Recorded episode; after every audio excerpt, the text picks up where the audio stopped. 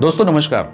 देखिए, आज की जो भागदौड़ ज़िंदगी है, कंपटीशन वाली ज़िंदगी है, इस भागदौड़ और कंपटीशन वाली ज़िंदगी में अपने आप को कैसे अलग रखें। अलग रखने का मतलब ही है, एक वर्ड ही आपके लिए आ गया, how to become the different personality within the crowd.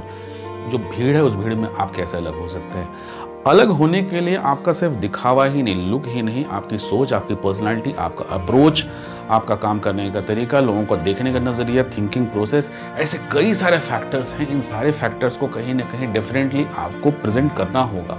जब आप डिफरेंटली प्रेजेंट करते हैं तो ही आपकी पहचान जो है वो अलग बनती है, और यही अलग पहचान जो है आपको एक दूसरों के कंपेरिजन में एक अलग रास्ते पर ले कर जाती है। अब सिंपल सी बात है, आप कॉलेज में पढ़ाई कर रहे हैं, आप स्कूल में पढ़ाई कर रहे हैं, या आप जॉब कर रहे हैं, तो आप में और दूसरों में फ़र्क क्या है।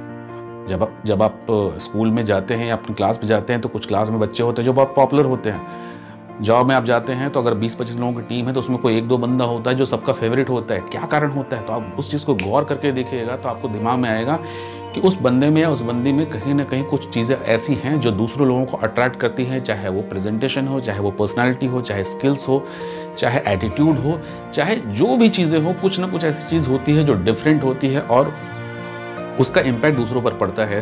तो यही चीज़ मैं आपको सलाह दूंगा कि अपने लाइफ में कोई भी आप काम करते हैं, उस काम को कोशिश कीजिए थोड़ा डिफरेंट तरीके से करने के लिए। अगर आप स्कूल जा रहे हैं तो थोड़ा उसमें कुछ लाइए, स्टाइल लाइए, ऐड कीजिए, थोड़ा एटीट्यूड जोड़िए।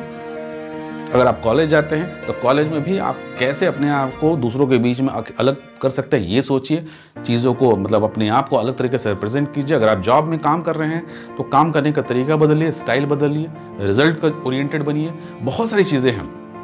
तो ये डिफरेंट होने के लिए आपको, इस सोसाइटी से डिफरेंट होने के लिए आपको अलग तरीके से काम करना होगा। अगर आप नहीं करते हैं, सिर्फ दूसरों को लेकर के, देख करके कंपेरिजन करते रहते हैं, हमेशा कह रही है तो ऐसा है, वैसा है, ये है, वो है, मतलब दूसरों को लेकर सिर्फ परेशान हैं, तो इससे कुछ नहीं होने वाला है। पहले अपने आप को देखिए कि आप वो बनने के लिए या उस जैसा बनने के लिए या जैसा आप बनना चाहते हैं वैसा बनने के लिए आप एग्जैक्टली कर क्या रहे हैं। क्या हम सिर्फ सोशल मीडिया के भरोसे बैठे हैं?